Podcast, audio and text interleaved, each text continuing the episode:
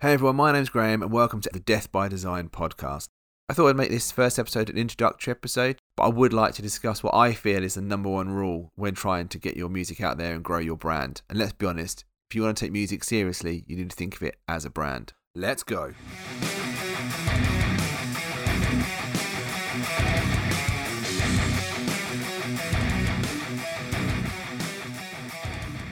Well, I listened to all sorts of things as a kid, and my dad especially was really into his rock music and stuff. So I got to listen to like Black Sabbath and Iron Maiden through him. It was when I discovered Metallica when the Black album came out. I was about ten or eleven years old. That completely blew my mind and changed everything for me musically. After that, it was pretty much just metal and just finding all these amazing bands that were around. And while I dabbled in other things, a bit of hip hop and some soundtrack music, metal is the genre I always come back to. So, as many of us are, I was hugely inspired by James Hetfield to pick up the guitar. So I learnt the guitar by playing just loads and loads of Metallica riffs. And then when I was 16, I managed to get a job in a musical instrument shop. And that was just the coolest job ever. As a 16 year old guitar player, working amongst all the gear and finding out all the news and going to events. I'm not sure if I was really meant to, but on my lunch breaks and uh, when the shop was quiet, I learned how to play the drums on the electronic drum kits they had. And we often had some late night jams in the shop when it was closed. They were some really good times. And it got to a point, as it does for most musicians, where you decide, you know what, I want to join a band. It took me a while to find one, but when I did, it was awesome. And we did all sorts of gigs, both locally and regionally. I also moved on to playing drums for a couple of bands as well. That was good fun, although carrying that gear around, I don't miss that at all. I thought I had a lot of gear as a guitarist, never mind as a drummer. So yeah, my heart always goes out to drummers taking that gear around. After four years at the instrument shop, I went to uni to do sports science because I played a lot of sport. American football was my game still a huge NFL fan. I then managed to get a job in the Virgin Megastore, and shout out to anyone who worked in the Virgin Megastore. It's sadly not around anymore, but whenever I went to other stores to help out, like refits or anything like that, all the staff were always awesome. And between working in the instrument shop and working in the Virgin Megastore, I got to see a really cool side of the music industry. It was very much behind the scenes look about how gear is distributed, how CDs are released, all the marketing campaigns that go into both.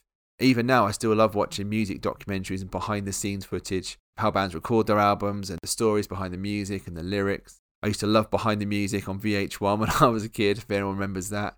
I also used to love watching pop up video as well. I was I think that was on VH1 too, where it, it came up with all these uh, behind the scenes snippets, shall we say, about the videos that you were watching. But yeah, anything like that, I'm all about it. I just love that kind of stuff. But again, it came to a point where in the mega store, I was working like all weekends and a lot of evenings, and I wanted to get back to playing sport at the time after an injury, and working all weekends wasn't happening. So I started to adult and tried to move into an office job. Thankfully, not a suit and tie office, it was very much a casual office, and worked in the digital marketing team for over 15 years. About three or four years ago, I decided to set up my own clothing brand and a podcast, which, by the way, you can still find the podcast, we still make it. It's The Virosis Show, a humble plug. From setting up that clothing brand, I learned so much more about other aspects of digital marketing such as web design, how e commerce works, photo editing, video editing. Why it didn't quite take off as I'd hoped, it gave me a, such a great education.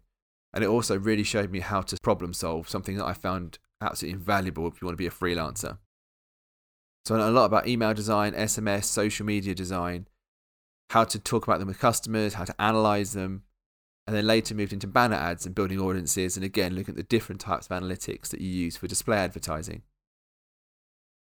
Why the clothing brand didn't work out how I'd hoped, one aspect of it that I came out that I absolutely loved that I didn't realise I would was the web design part.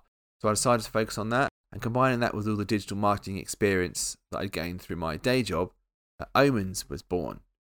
I wanted to combine, yeah, all those aspects of design, branding, and marketing I'd picked up to help musicians particularly so many bands that I've seen were just amazing, but just online didn't really have the greatest presence. I think it's really important nowadays, considering how popular streaming is and how bands can reach new audiences all over the world. So I started using Shopify as my platform of choice to design websites in, and here we are. So, anyway, now the boring introductions are out of the way, let's move forward. For this episode, I wanted to talk about an overarching concept that to me sets the foundation for everything you do with your music or your products both online and in the real world. And that is simply don't be a dick. don't be that person. Be self aware of what you are doing. Offline, this includes promoters, other bands. It's all about developing relationships. It's about arriving to venues on time. If you're going to borrow gear, look after it. And you have to remember that a lot of local venues have sound guys and promoters that are just volunteers that do it because they love the music. And if you're going to muck them around and just be a dick about everything, they won't have you back. Behind you, there are probably 10 other local bands they could put on or regional bands they could put on. And yeah, and it might be a Tuesday night, you're a metal band and you're playing between two indie bands and there's barely anyone watching you. But end of the day, it's experience. It's good practice. It's good experience setting up, breaking down, and you never know who's watching. And if you treat the venue with respect, they'll have you back for a, you know maybe a more favourable night for you. This also includes being online as well. So what you decide to comment on other people's posts, how you talk about your music. Just don't be a dick online. No one likes those sort of people, and people aren't interested in dealing with you.